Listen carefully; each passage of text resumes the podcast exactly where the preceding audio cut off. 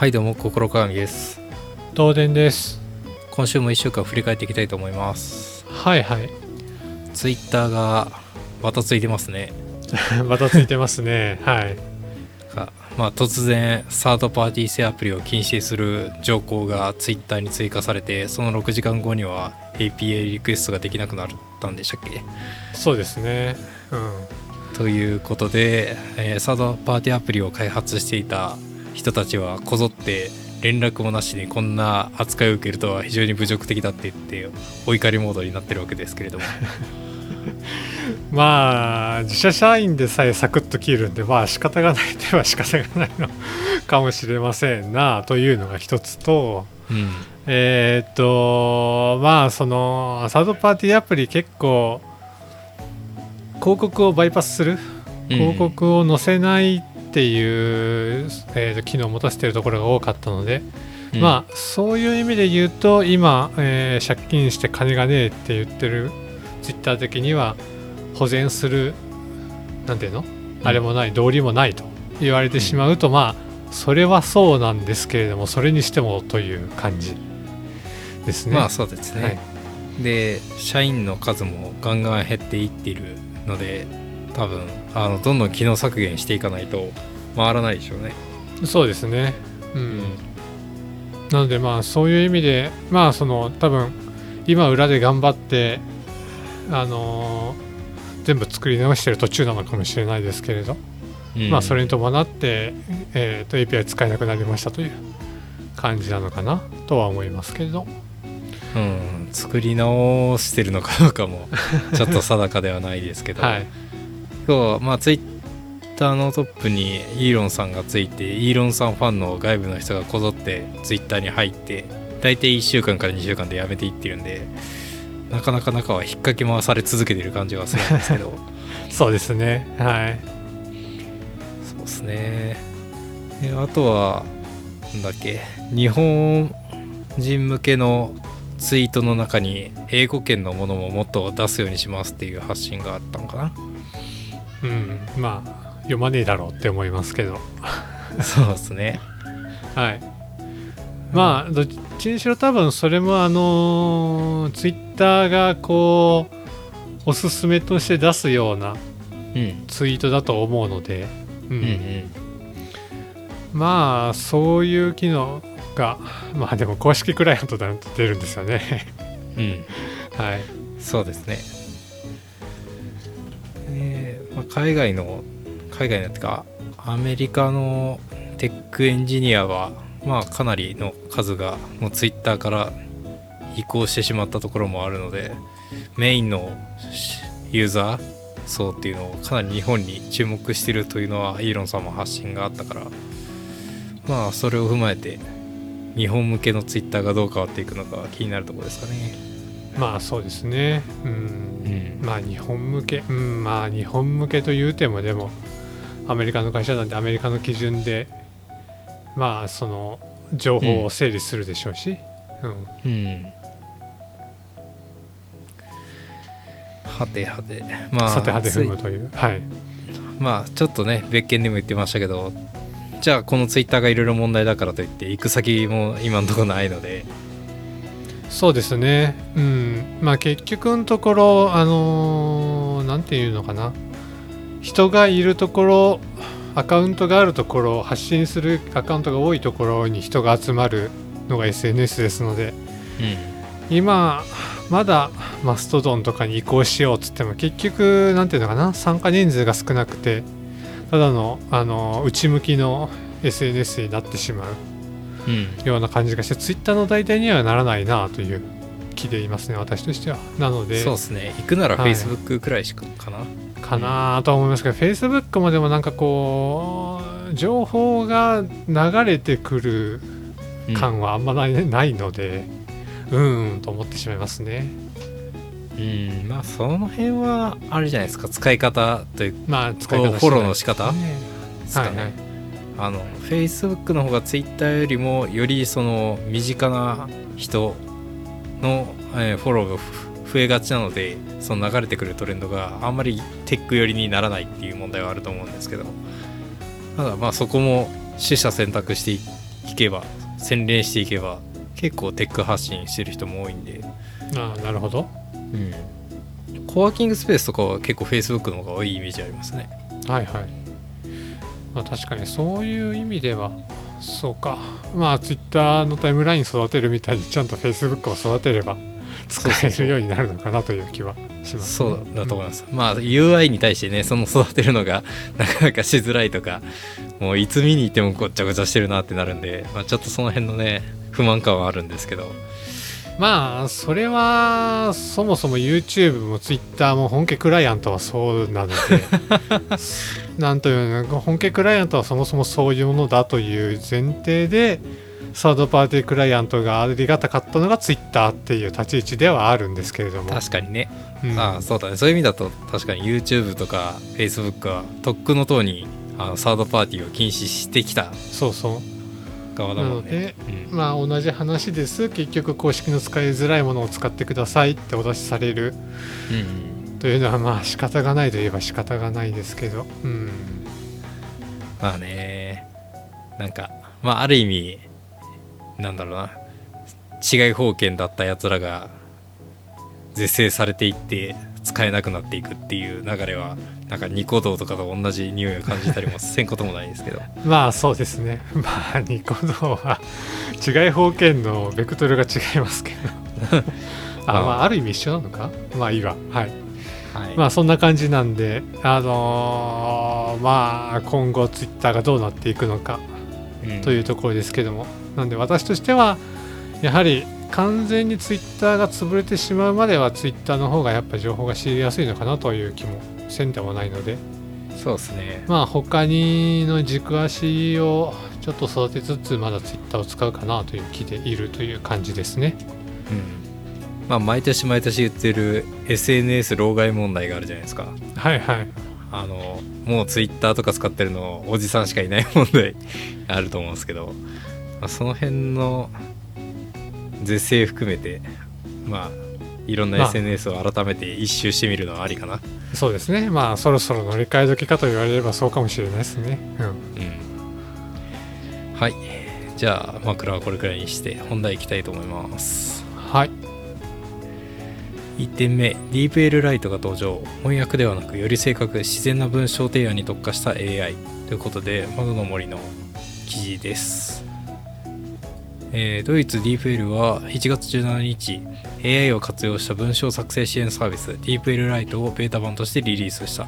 デスクトップモバイル両対応で Web ブラウザーさえあれば誰でも無料で利用できる。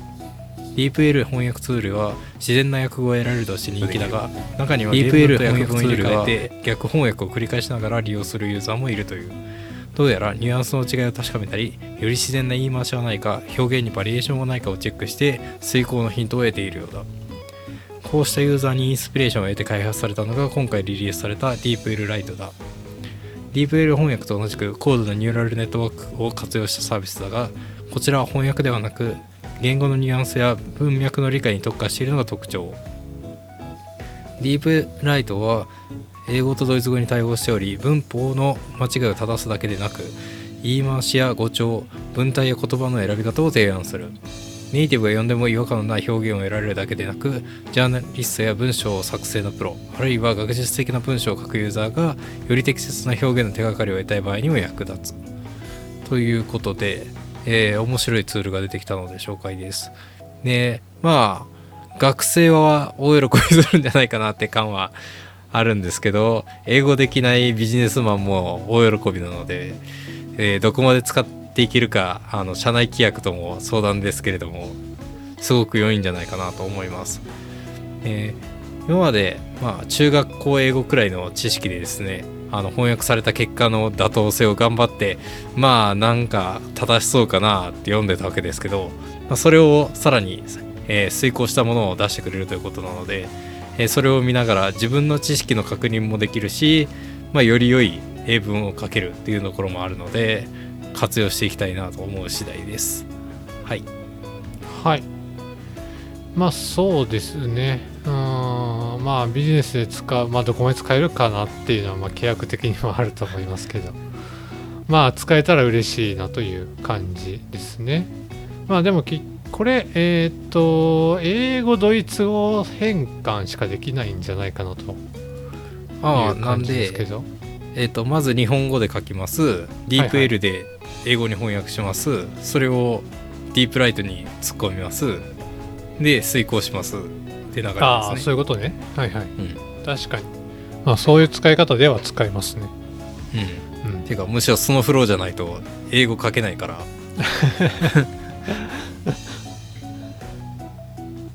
まあ確かにそういう使い方では使えると思いますけど結局でもそれが何て言うんだろう。合ってるかどうかの正しさ判定が日本語に戻さないと分かんないんじゃないかなとか思ったりしますけどね。うんまあ、まあそれはそれっぽく見れてればいいと言えばいいのかもしれないですけど。うん。うん。なんで、まあ、直接その成功された結果を信用できるかどうかは正直あの経験かなという気はします。はいはい。あの今も翻訳された結果のこういう文章を書かないとうまく翻訳されないだろうって言って日本語をこだわったり逆に適当に翻訳かけた後にちょっとあの目的語の位置ずらしたりとか日本語らしく途中から if が始まるのを逆転させたりとかいろいろやると思うんですけどまあそのお作法がこの DeepL ライト後の、えー遂行後の英文に対してもどこまでが必要なのかっていうのを考えて必要最低限をやるというだけの話だと思うんで、まあ、ちょっとでもそこの作業が効率化されたりとかその作業後の品質が上がればいいんじゃないかなって感じですかね。うん。そうですね。まあ確かに。そこが結局何ですかね。あの得意ではないとうん、結局頑張ってもクオリティが上がらなかったりするのでそこをこういうツールで補助できるのはありがたいことですねと。そうですね、うん。翻訳結果30点英語ができない人の頑張った手直しが50点。この遂行に突っ込んだら70点くらい。それを見て自分でもう一回手直ししたら80点くらいかな。うん100点はもちろん無理だと思います、うん、うん。まあ、それでもいいツールなんじゃないですかね。そうですね。はい。使えるところで使っていきたいと思いますね。はい以上です。はいえーじゃあ次私の方からえっ、とノートの記事なんですけどもすかいらーくは3000台の猫型配膳ロボットをどうやって導入しきったのかというタイトルの、まあ、記事になります。えっ、とロボット開発者の安藤さんが書かれている記事なんですけどもまあタイトル通りえー、とすかいらーくグループが3000台の猫型ロボットベラボットちゃんですね。これを導入しきりましたというプレスリリースを出しました、えー導入宣言をしたのが21年10月だったので1年ちょっとでファミレスで動く3000台のロボットがされたことになりますと。ざっくり計算すると1台10台ずつのロボットが全国のガストバーミヤンなどで増えていったことになりますと。いうことで、えー書かれてますでこの記事自体は IR 資料などからの公式情報をもとに、えーとその導入宣言に始めたところから追ってるという感じなんですけども、まあ、詳しく書かれてるので、まあ記事を読んでいただけたらと思うんですけども、まあ、ちょっとここではつまみ食いして両方吸い出したいと思います。えーでそもそも、えーこのロボット導入の目的ですね。えーっとまあざっくり言って人がいないですねという感じと,、えーっと昨今の DX の一環ですね。というのを組み合わさった結果、えーフロアへのロボット導入というものが、えー推進されるということになったらしいですね。でまあ、えー特に65歳以上の従業員とか外国従業員比率とかも結構、えーっとまあ上がってきている状況があるのでまあかつ顧客満足度も上昇させるために、えーロボット導入したという感じです。で先ほど言った通り、えー21年の8月ぐらいから導入してまして、えーっと面白いのが、えー配膳ロボットとして、えーっと3台ぐらいですね。この BellaBot ちゃん以外にも3台ぐらいちゃんと導入実験してまあ満足度とか生産性とかを確認した上で BellaBot を導入しているということでちゃんとしっかり、え事前の何ですかねモックじゃないな。うん、えー事前継承事前検証した上で導入を進めてて、まあ、ここら辺ちゃんとしてるなというのが決算資料から分かる感じですね。で、えーそれが8月で、えー10月にはもう1000電以上にロボット導入というのがプレスリリースで出てるというめちゃくちゃ早いなという感じですね。で、えーその後、えーっと2022年の、えー12月末までに3000台2149点、えー導入しますという形ですね。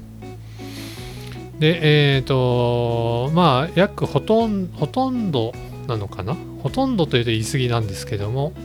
えっ、と、スカイラックグループのお店、グループによってはほとんど、もう各店舗に導入しきっているという状況になっているらしいです。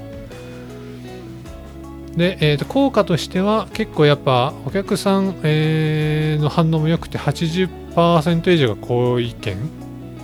ということなんで、まあ導入して、えー、となんだロボットかと言われることもなくまあえー、とすんなりにうーんと好意的なお客さんの回答が得られているというのはまあすごいところですね。ここら辺まあベラボットちゃんを選んだ効果が出てるのかなという気もせんでもないですけど、はい。えっ、と、あとそうですね、えっ、と、最後の方にちょっとまあ、あプレスリリースを掲載したサイトのコメントにはなってしまうんですけども、えー飲食店を働く従業員側からですね、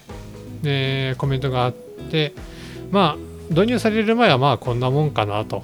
くらいのものだったんですけど、導入された後、えーとこのロボットに不調が出て1週間になったと。で、えー人が運ぶスタイルに戻ったところ、まあ、結構お客さんとのまあ何ですかねあのー応対がなかなか大変だなということが再確認されたということなのでやはり従業員の目線でも、えーと移動コストも減るし負担も減るし精神的負担も減るということで結構やっぱりロボットのいい面が出ているなというところで、えー大成功かなということが紹介されています。はい、いやー素晴らしいですね素晴らしいですね。ただただ素晴らしいんですけどまあ他にもまあ最初の方におっしゃってた通り配線ロボットっていいろんな種類あるじゃないですかはいはい。でベラボットが選ばれた一番の理由ってちょっと聞き逃しちゃったかもしれないですけどどこなんでしたっけ？えーっとこの記事上はあまり書かれてなくて決算資料にもあまり詳しく書かれてなかったんですけれども。ああなるほどね。はい。まあでも一ま番運用しやすかったのかな、そうですね。えーっとピークタイム売上増をお客さん満足度生産性の観点で効果検証したとは書かれてますね、なるほどね。でまあうんどうでしょうねえーっとまあ生産性とかの面で言うとベラボットちゃんは 4, 4, 4段になってて一番、えーっとこう配膳する能力が高そうとかうんうん。あの顔がついてるの BellaBot ちゃんだけだったりとかそういう意味でもまあ満足度とかの意味で高かった気がしますね。うん。はい。まあね以前この BellaBot ちゃん私たちも話したような気がしますけどその時もこの顔がついてるのいいよねって話を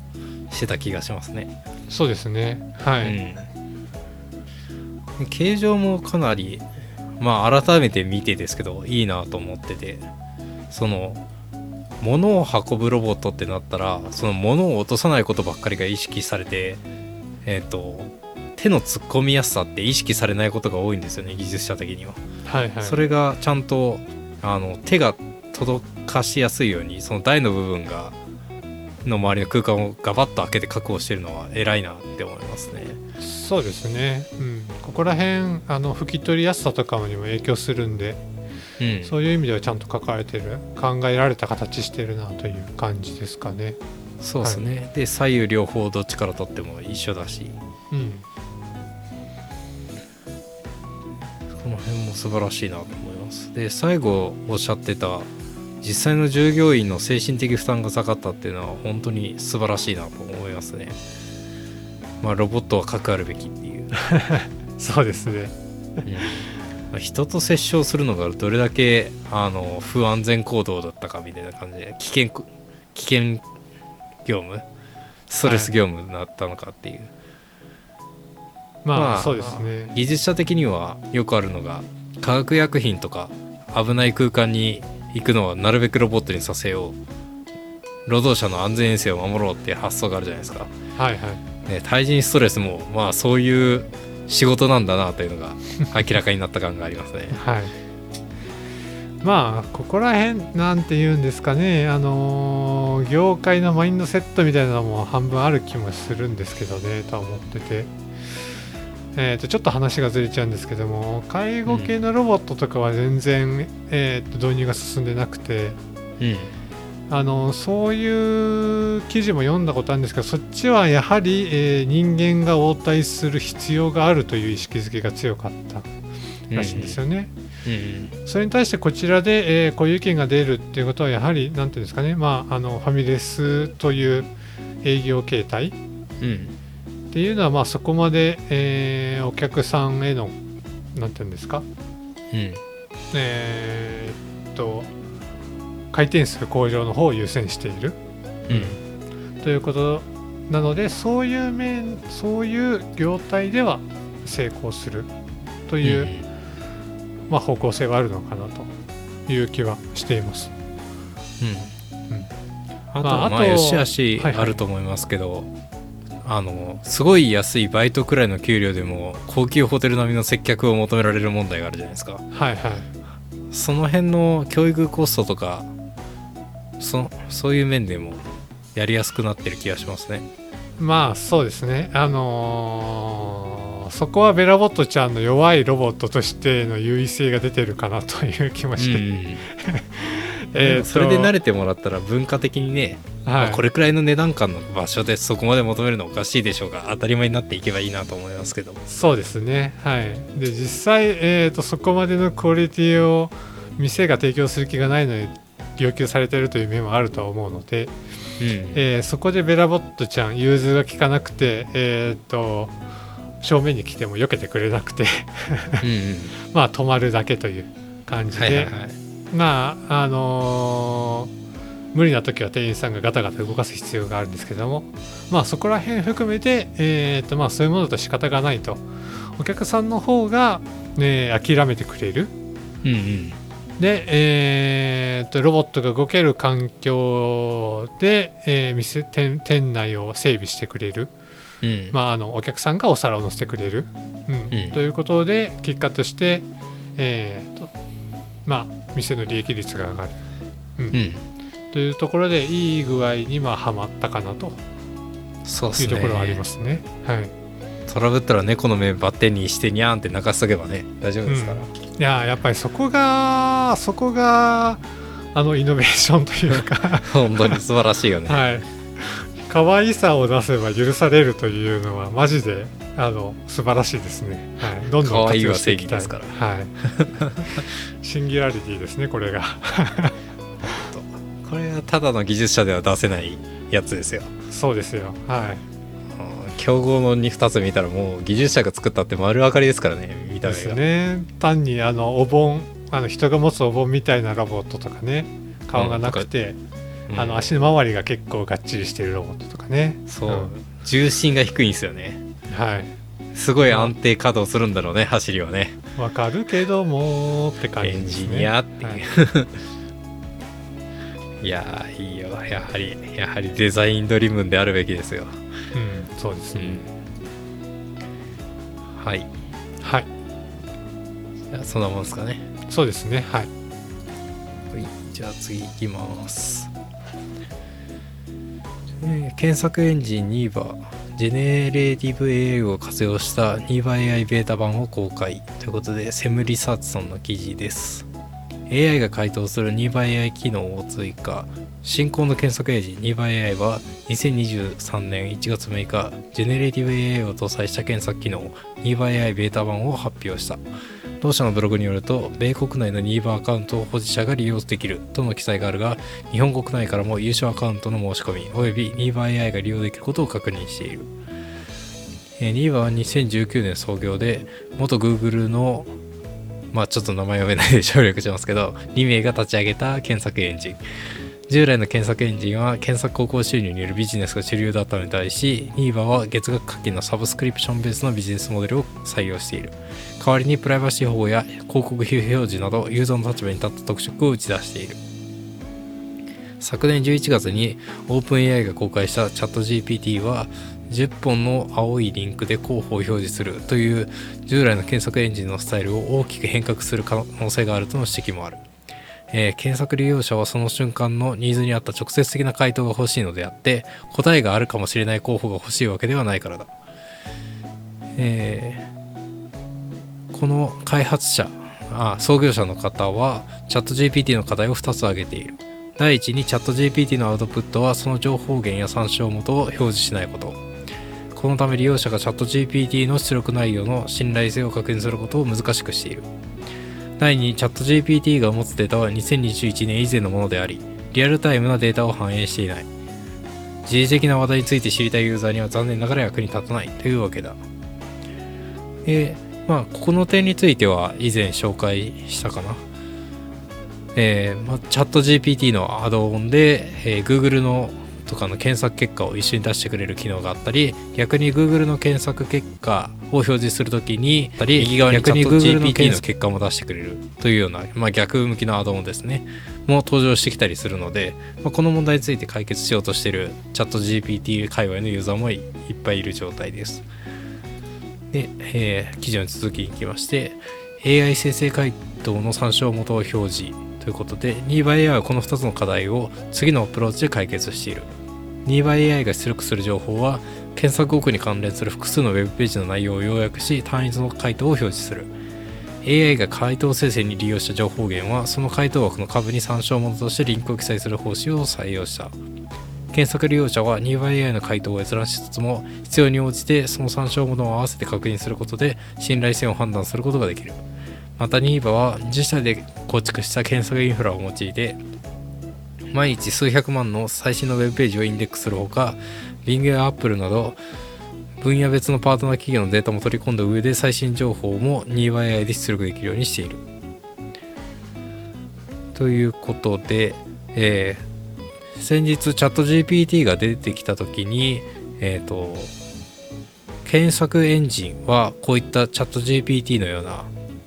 サービスに置き換わっていくんじゃないかという話があったと思うんですけど、まあ、その話は本当にいろんなポッドキャストでも同様の話がされてますしこのサービス含めて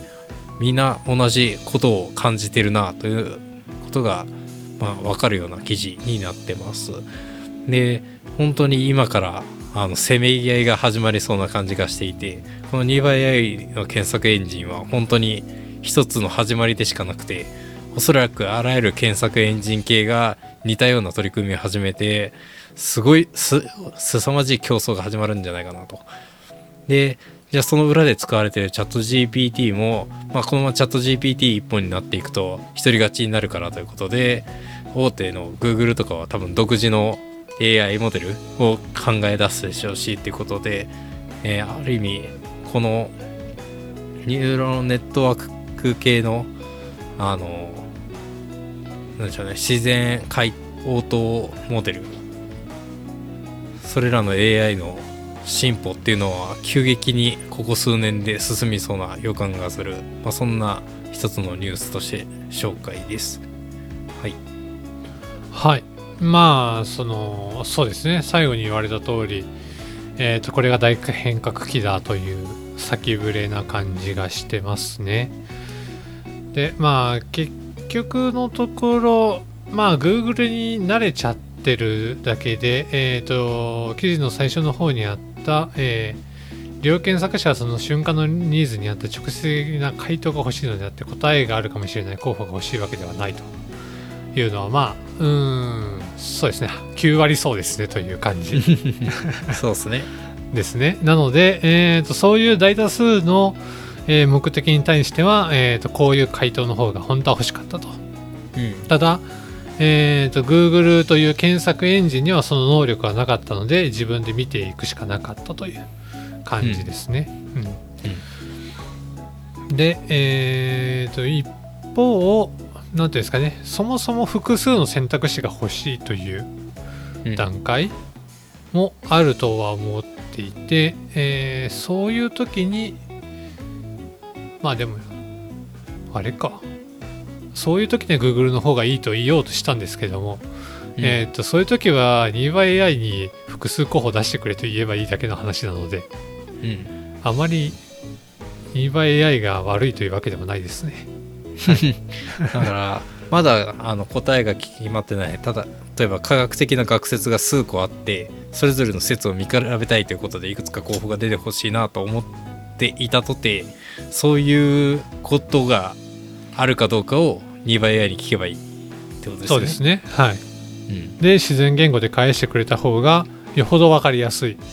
えー、と研究所 A はこういうこと言ってます。研究所 B はこういうこと言ってます。なんなら参照出しますの方が楽、うん。はい。そうですね。ですね。はい。えー、2倍 AI のビジネスモデルも個人的には好きというか、まあ、そういう風に変わりつつあるっていうところなんですけど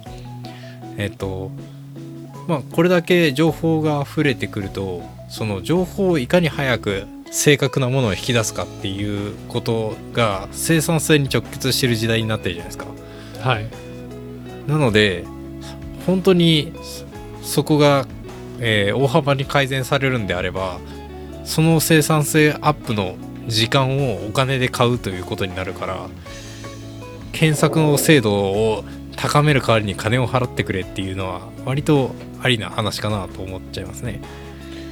まあそうですねというか Google のえーっと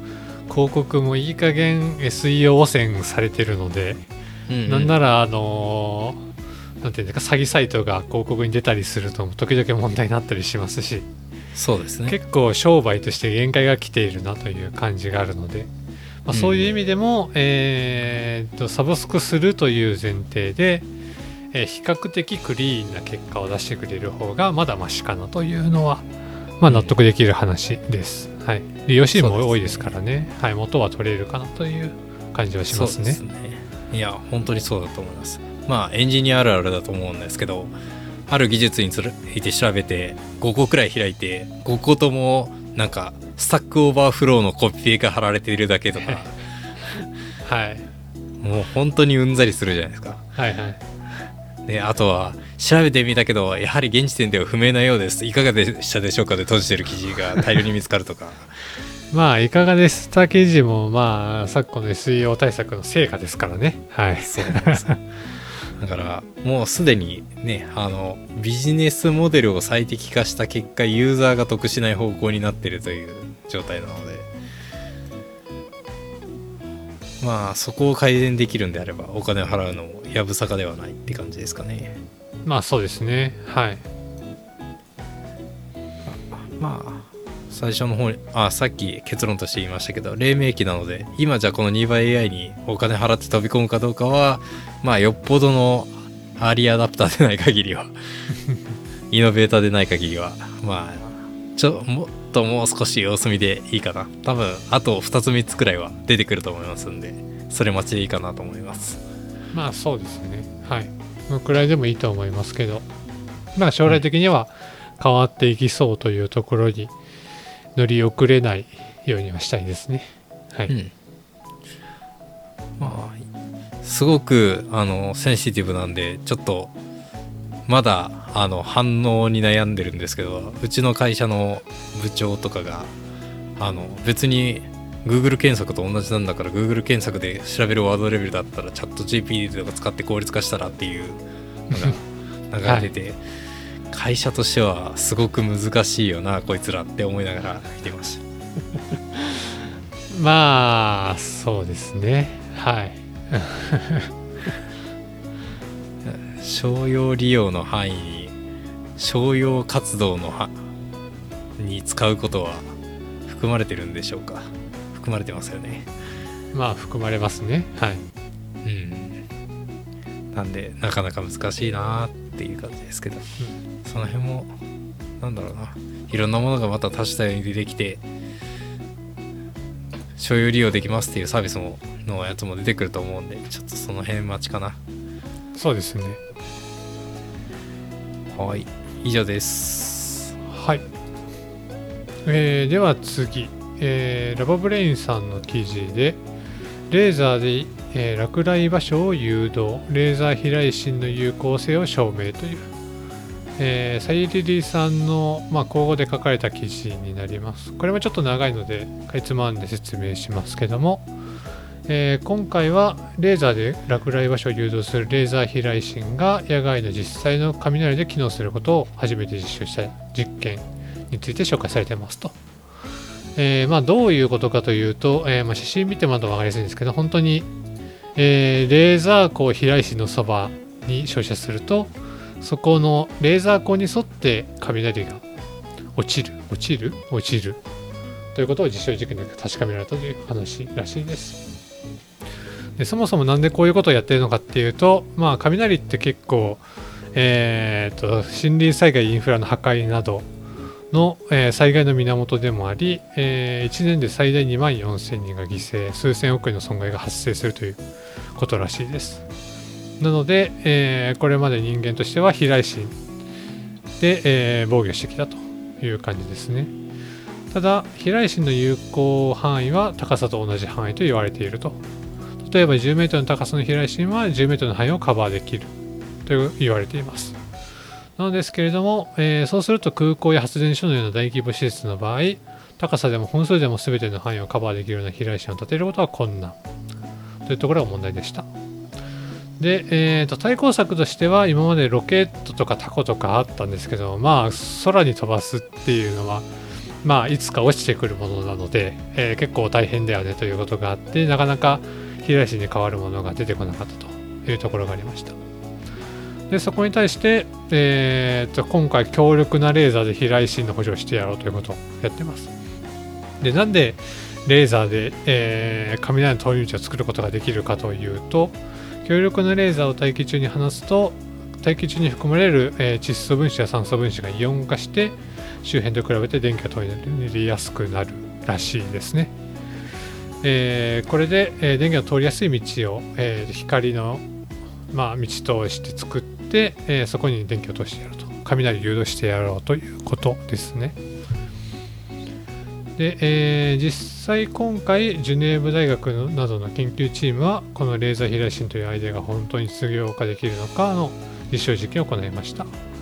で場所はスイスにある観光地標高 2500m のセンティノス山、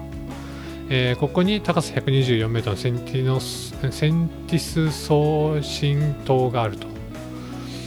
で、えーとここには、えー高い山のさらにとんがった先端ということもあって年間100回という高頻度になるくらいがあるということらしいです。でここにえーっと塔の先端部から上空30メートルまでの距離でレーザーがフィラメント化するように設計した、えー超強力なレーザー光発信機を置きました。このレーザー光発信機は、えー持続時間7ピコ秒で、えーっと1秒間に1000回パルスを打てるという感じらしいですね。でこれを、えー雷が発生した時に稼働させることで実際に、えー誘導できるか確認しました。その結果、えー3ヶ月間かな？そうですね。3ヶ月間の間に16回の遠いの落雷が観測されうち4回がレーザー照射中に落下したと。で、えーその結果、えーとこう実際に写真レベルで、えーと塔の先端からえーレーザーをかすめるように飛ばしたところに雷が沿って、えーと落ちてくることが確認されましたと。で、えーと、7ピコ、7? 7ピコ秒 ?7 ピコ秒なのに、えーと、ちゃんと観測されたっていうのは、まあ、タイミングが良かったっていうのもありますけども、えーと、この実証実験をした結果果、ある程度、レーザーを照射しない時でも、えーと、その、紙イオン化傾向が残るので、えーそれに誘導されたのではないかということが示唆されていますと考察されていますということらしいです。で、えー研究チームは実験を改良し長期的には 10m の飛来心の有効距離を 500m まで拡大することを目標目指していますということで、まあ、これができれば、えー、先ほど言っていた、まあ、大規模施設とかでも安全な、まああのー、飛来心ができるのではないかということで期待されていますという記事でした。はい天才か？まあ天才かという感じですけど、まあ、原理としては確かに分かりやすいというかまあ強力なエネルギーを当てたらイオン化するよねってまあそれはそうだよねって。いうのはそれはそうなんですけど。い言われてもはあそれでやる気なんす。ようやるね。できひんと思うけどって内心思いそうな アイディアですけどね。はい。まあここら辺やっぱり昨今のやっぱりあの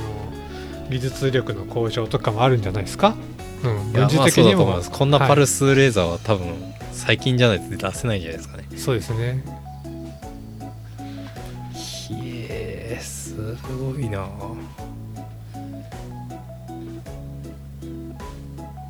ただただすごいとしか言いようがないですけどこれあの疑似中にえっと上向きの雷はい。にのみ聞いたっていうように読めたんですけどはいはい。これ原理的にはなんかあんまり下向き上向き関係ないのかなという気もしてたんですが単純に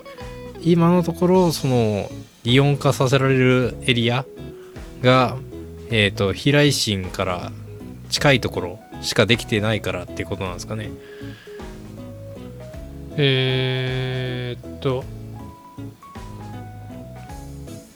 まあどっちかっていうとえーっとまあ文中に書いてある言葉を引用するとレーザーが生み出す雷を誘導する環境が上向き雷を発生しやすい環境を人工的に作っている。ということあらしいですね。あそういうこと。まあ、多分、えー、と G 面の近くの方がレーザーが強力なまま当たってるので、うんうん、えー、とイオン化のなんていうんですか濃度が高くてうんうん。うーんとその雷源となりやすかったとかそういうことなのかなという気がしますけどあはい。そういうことかそういうことか。ちょっとまあはいはいはいはい。憶測ですけどね。まあでも結局のところうんまあどうなんでしょう、まああんまり私も詳しくないですけどはい。雷としてエネルギーが消費されれば比較的安全にはなるとは思うので、まあ、効果はあるんじゃないですかね。うんはい。まあなんかそもそもの雷の原理私の認識で喋るとえっ、と雲から地面までの中で、えーまあ電解がいろいろ生じた結果あの、まあ、電子空気中の電子がえっ、とぶつかって通れる道がある程度できてしまって、まあ、それをギャップが乗り換えられるくらいには連なってしまったらその道をたって一気に落ちる。という認識なのでえっとイオン化されてる電子がある程度の空間上に作られるとそこが雷にとって一番通りやすい道になるから誘導される。でえっとレーザーが発射されるともともと地上付近にあったその、えーで電子、まあ、飛び回ってる電子がレーザーによって寄せられるのかな?わからん。ちょっとその辺までわかんないですけど。から、えー他の電子が通り道になりえないくて一旦そのレーザー上にある電子を通って上向きの雷が発生するうん、まあ大体そんな感じだと思いますね。まあ寄せられるというよりは一番そこが、えーっと抵抗値が低いというか、うんうんまあ、状況になるので、えー結果としてそこを雷が通るという話だとは思います。はいはいはいはい、はい、なるほどねうんいやー面白いな。でもさっきちらっとあさっきっていうかこのラジオの前ですけどおっしゃってた応用については全然思いつかないですね。まあ純粋にあの飛来心強力な飛来心というのが効果的だという話だと思いますね。はい。うんうん。まあえー、と記事の最初にもありました通り一定の被害とか数千億円の規模の損害。まあここに山火事とかもあるでしょうから、うんになっていると。そういうところに対して、えー効果的な飛来心というのが開発できればまあ低減できるという話だと思いますので、うん。うん。まあ、そういう意味ではじ重要な技術かなと思います。まあ、そうですね、えー、と難点を言うのであればおそらく、えーかなり強力なレーザーが上空の高い位置まで通ることになるので、えー、と飛行機とかあとはまあやたらめったらつけると鳥とかも当たって何か悪いうんうんあの落ちてしまうという状況が発生しているかなと思いますね。うん。まあ、そこら辺はまあ実用紙次第考えていくことになるかなとは思いますけど、うんうんうん。まああの逆に言うとでもいいのはレーザーの発信するのは任意なので、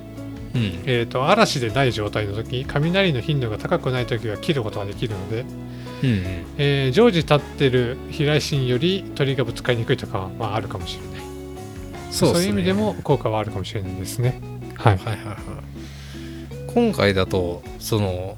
雲に向かってレーザー発射してるじゃないですか地面から。はいはい。さすがに真横とかだと誘導しきれないんですかね。うんレーザーをうん横向き。これ雷を落としてる先って結局低めの飛来心に誘導してるだけじゃないですか。はいはい。だから飛来心の先端から別隣の飛来心の先端までレーザーを飛ばしてその間をカバーするとかってできるんですかね？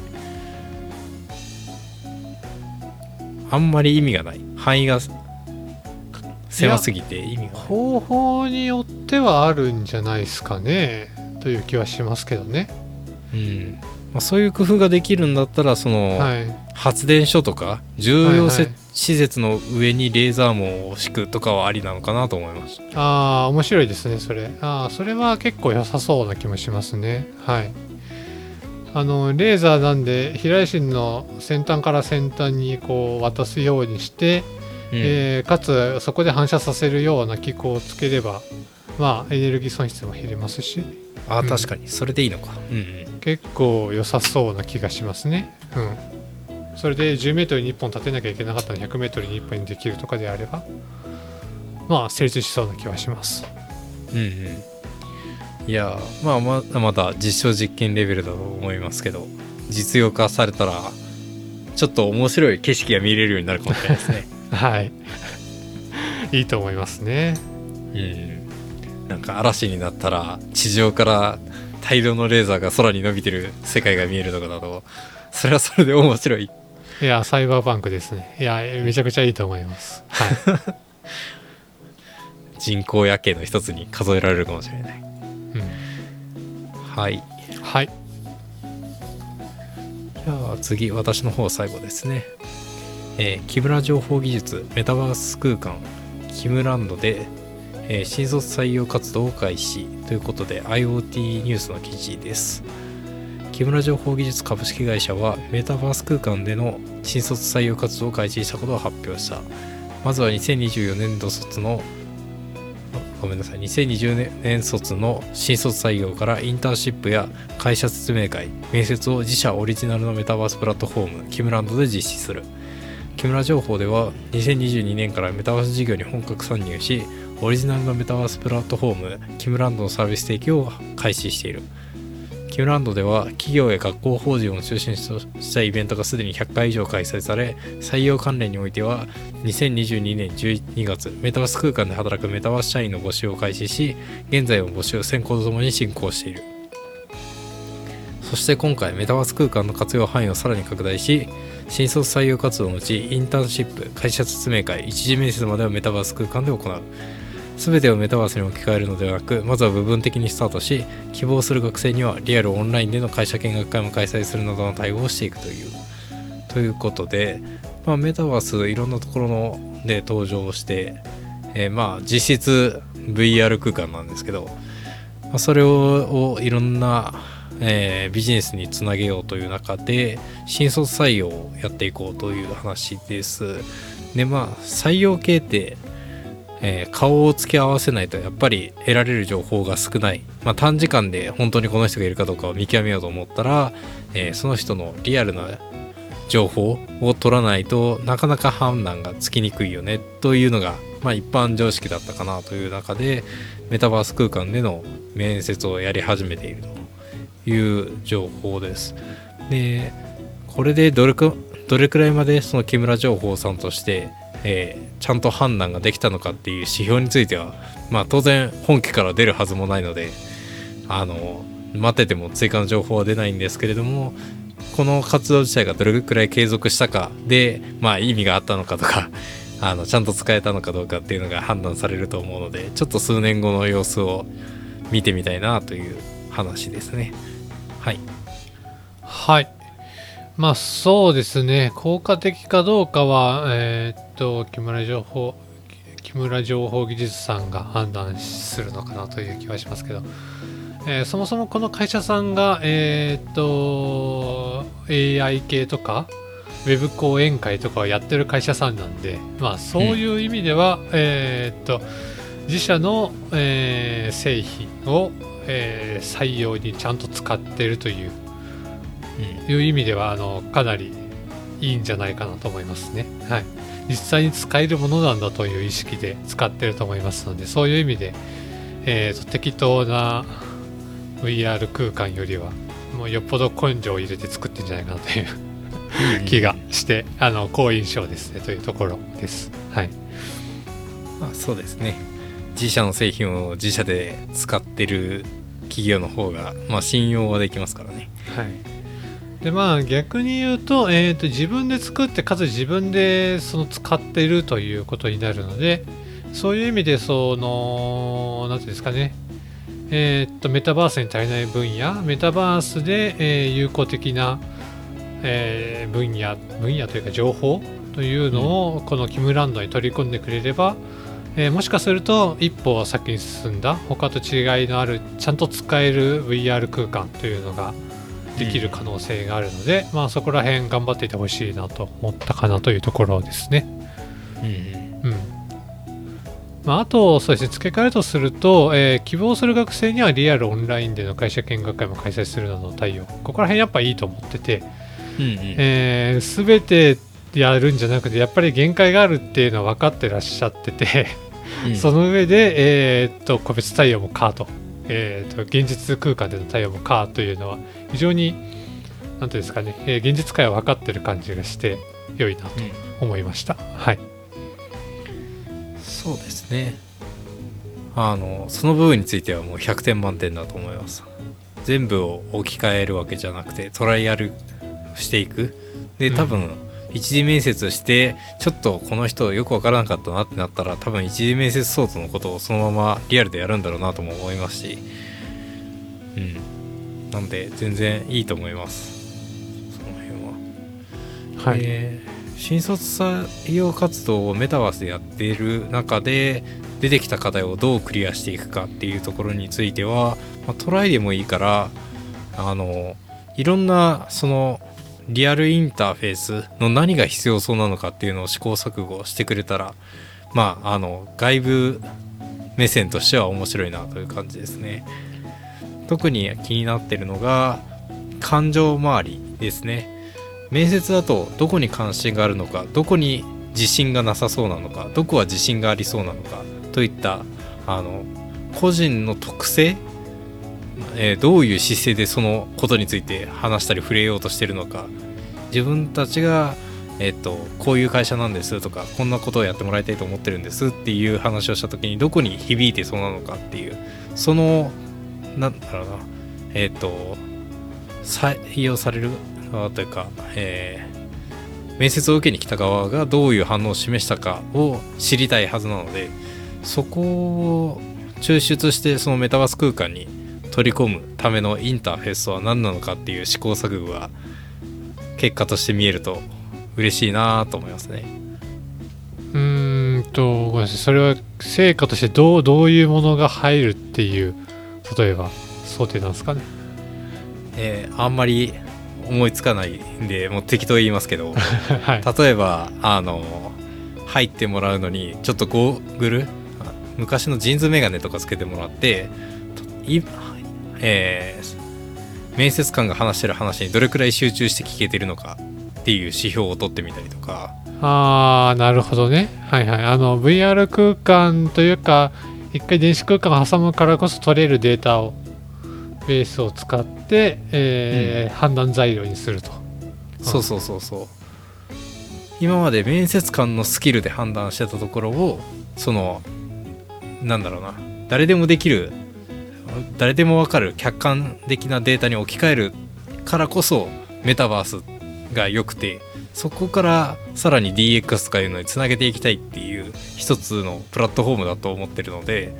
せっかくだからそこをその数値化データ化するために、まあ、こんなデータを取ってみたらこうだったこんなデータを取ってみたらこうだったっていう試行錯誤があるとよりその新卒採用をメタバース空間であの、まあ、エヴァンジェリストとか先一番先駆けな企業としてやり続ける一番の優位性なのかなと思うので頑張ってほしいなって感じですね。うん、確かに結構面白いですし需要もありそうな感じがしていて、うん、えーっと最近見せ続けたのもうされちゃいましたがなんか性格診断みたいなのとかあるじゃないですか。ありますね。はい、とかあのある程度の、えーっと専門分野の知識を開示するとか説明するとかいうのがあったりするんで、そういう時に、えーそういう掲示的な数値情報を使ってそういう判断をすると。うん。いうことでその性格診断のあのテストの代わりにするとかいうことができたりする。うんうん。とは思いますしあの性格診断のやつとかはなんかこう何ですかねある程度お作法なので、うん。それよりより生の情報が得られて結構良いかもしれないですね。はい、そうですねあとはなんかあのアップルウォッチみたいなのをつけといて血流量とか見てどれくらいその話に興奮してたりモチベーションが上がってたりするかとか。はいはい。すごく緊張してるっていうのを数字で取って緊張してる時の喋りにはあまりその本人の特性とかを引き出すには不不向きな情報だっていうのは面接官的にあると思うんでじゃあこの間に喋ってることはちょっとあのし点数つける時に低めにしとこうかとかはいはい。そういうのができるとより良いかなって気もしますしね。うん、そうですね。意外とそう言われると結構なんか使い手がありそうな情報が取れそうなのでそこら辺頑張ってみると面白いかもしれないですね。そうそうそう。せっかくやるならねなんかそういう試行錯誤やってほしいなって感じ。はい。はい。以上です。はい。では私の方最後です。えーっと、青色半導体レーザーを用いた外注の撃墜というタイトルの記事です。えーっと、大阪大学レーザー科学研究所の、えー、藤藤藤監督任教授かな？これ、えー山本教授らの研究グループは、えー害虫をレーザー光で駆除する際の急所を世界で初めて発見しました、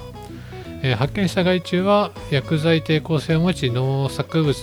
で甚大な被害をもたらすハスモンヨトウ、えーガの一種と呼ばれ急所が、え胸部や頭部であることを突き止めました。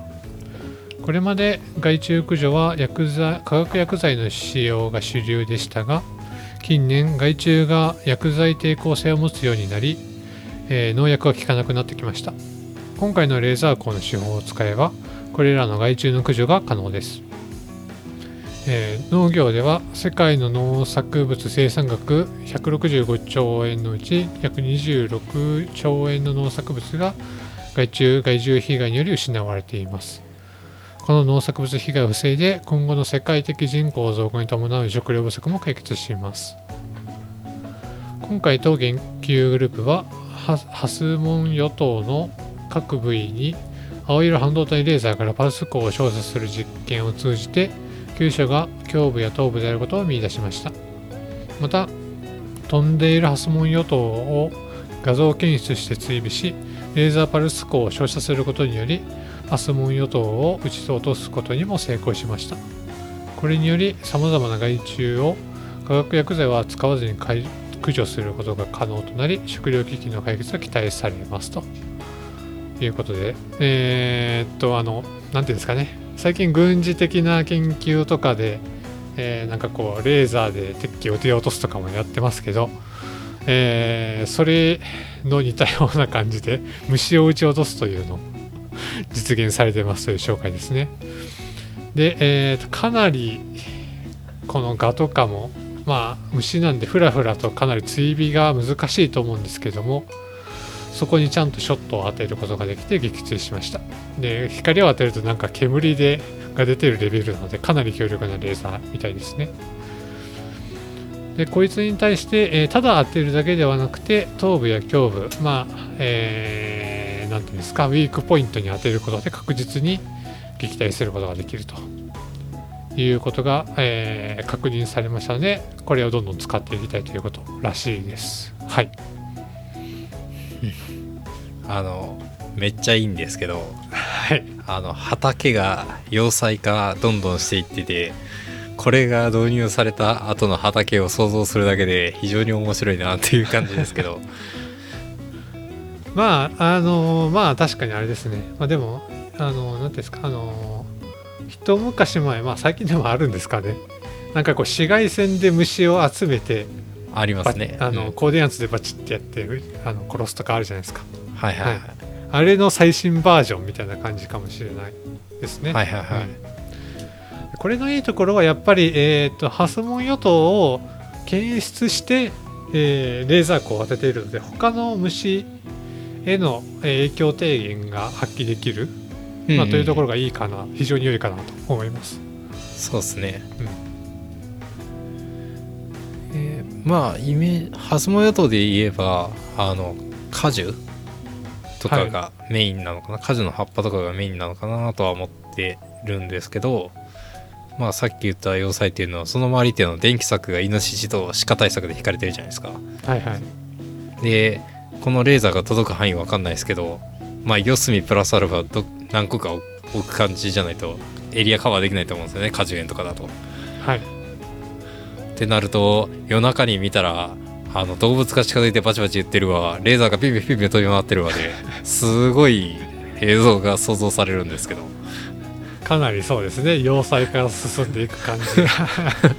しますね。はい人間が住んでる家より守られてるじゃんっていう見た目になるんでなかなかいいいいですよね。まあ飯があるんでね。はいで あとは農業関係とかにこあ農業には限らないですけどこの件は。まあそういったところにレーザーが導入されてるのも結構増えてきてて面白いなと思ってて、えー以前はあの雑草駆除にレーザー使われててその畝の上を門型のロボットが走ってレーザーで雑草を焼き殺しながら走り回ってるっていう。なんで結構そのレーザーと農業の組み合わせがいろんなアイデア出てて面白いなと思ってますそうですね確かにそういうのもありましたね。まあそこら辺もやっぱりあの一つ前に紹介したレーザー系のヒラシンと一緒で、まうんあその半導体関係の、まあ、成果が出てきたところかなというところはありますね。うんですねあとは安くさえなってくれれば本当みんな導入したいんじゃないかなそうですね。うん。まあこれ、うん、まあカメラの認識精度にもよりますけど、よっぽどなんかこう、えー薬剤を巻くとか防虫ネットを敷くとかよりもコストもコストというか管理コストが低そうなところがいいですね。うん。うん。うん。あとはよそ様に迷惑かけないのもいいかな。まあ畑に農薬まく場合って、えっと隣の農家さんとえっと完全分離することが事実上難しいわけじゃないですか。はいはい。なのであの地域でこういう農薬をこれくらい使いますねっていう整合がいると思うんですけどこれそういうのもいらないんで。そうですね。比較的他への費用影響が小さいので、うん。うん。うんその辺もいいかな。あとはレンタル系にしてしまえばあのえっと実があ実がなったというかこのハスモヨトで言ったら最初のえっとわかめというか春になって歯を伸ばし始める途中で食いつかれると致命的になっちゃうと思うんでその期間だけでもとかできるといいのかなとは思いましたまあそうですね、えっ、と、これ多分成虫になった状態なので、成虫になる、なった時期だけ対応させればいいとは思いますけど、まあ、畑の使い方にもよりますけど、多毛作してる畑は年がら年中何かしらの虫が来るので、まあそれに合わせたチューニングをすれば、差しっぱなしでもいい気もしますけどね。まあそこら辺も含めて、まあリースとかにしてくれると、まあ農家としては導入しやすいですし、うんうん すいません。非常に良いのかなと思います。うんあとはそうですね。電気柵が不要になるレベルが来るかどうかとかかな。あー害獣に対しても効果的な、そうウィークポイント狙われるなら例えば目に入れるとか。うん、ちょっと影響が大きすぎるかもしれないけど。ちょっと誤認すると危ないですけどまあ確かに。意外と効果はありそうですね。うん。うん確かなまあ電気柵も人の事故あるからゼロ、まあどっちもどっちか。そうん。うんまあ、これもまだ実験段階ですかね。そうですね。はい。はい。なので今後に期待というところですね。はい。じゃあ今日はこんなもんですかね。はい、えー本日の内容は小ノートにまとめていますのでご確認ください。リカログではご意見ご感想やこんなことを話してほしいという場もお待ちしていますメールアドレスはリカルが atmacgmail.com になります。ツイッターもやっていますのでフォローやダイレクトメッセージをお待ちしています。本番組はポッドキャスト、Spotify、YouTube ライブで聞くことができます。ぜひそちらでもサブスクライブよろしくお願いいたします。はいでお疲れ様でした。はいお疲れ様でした。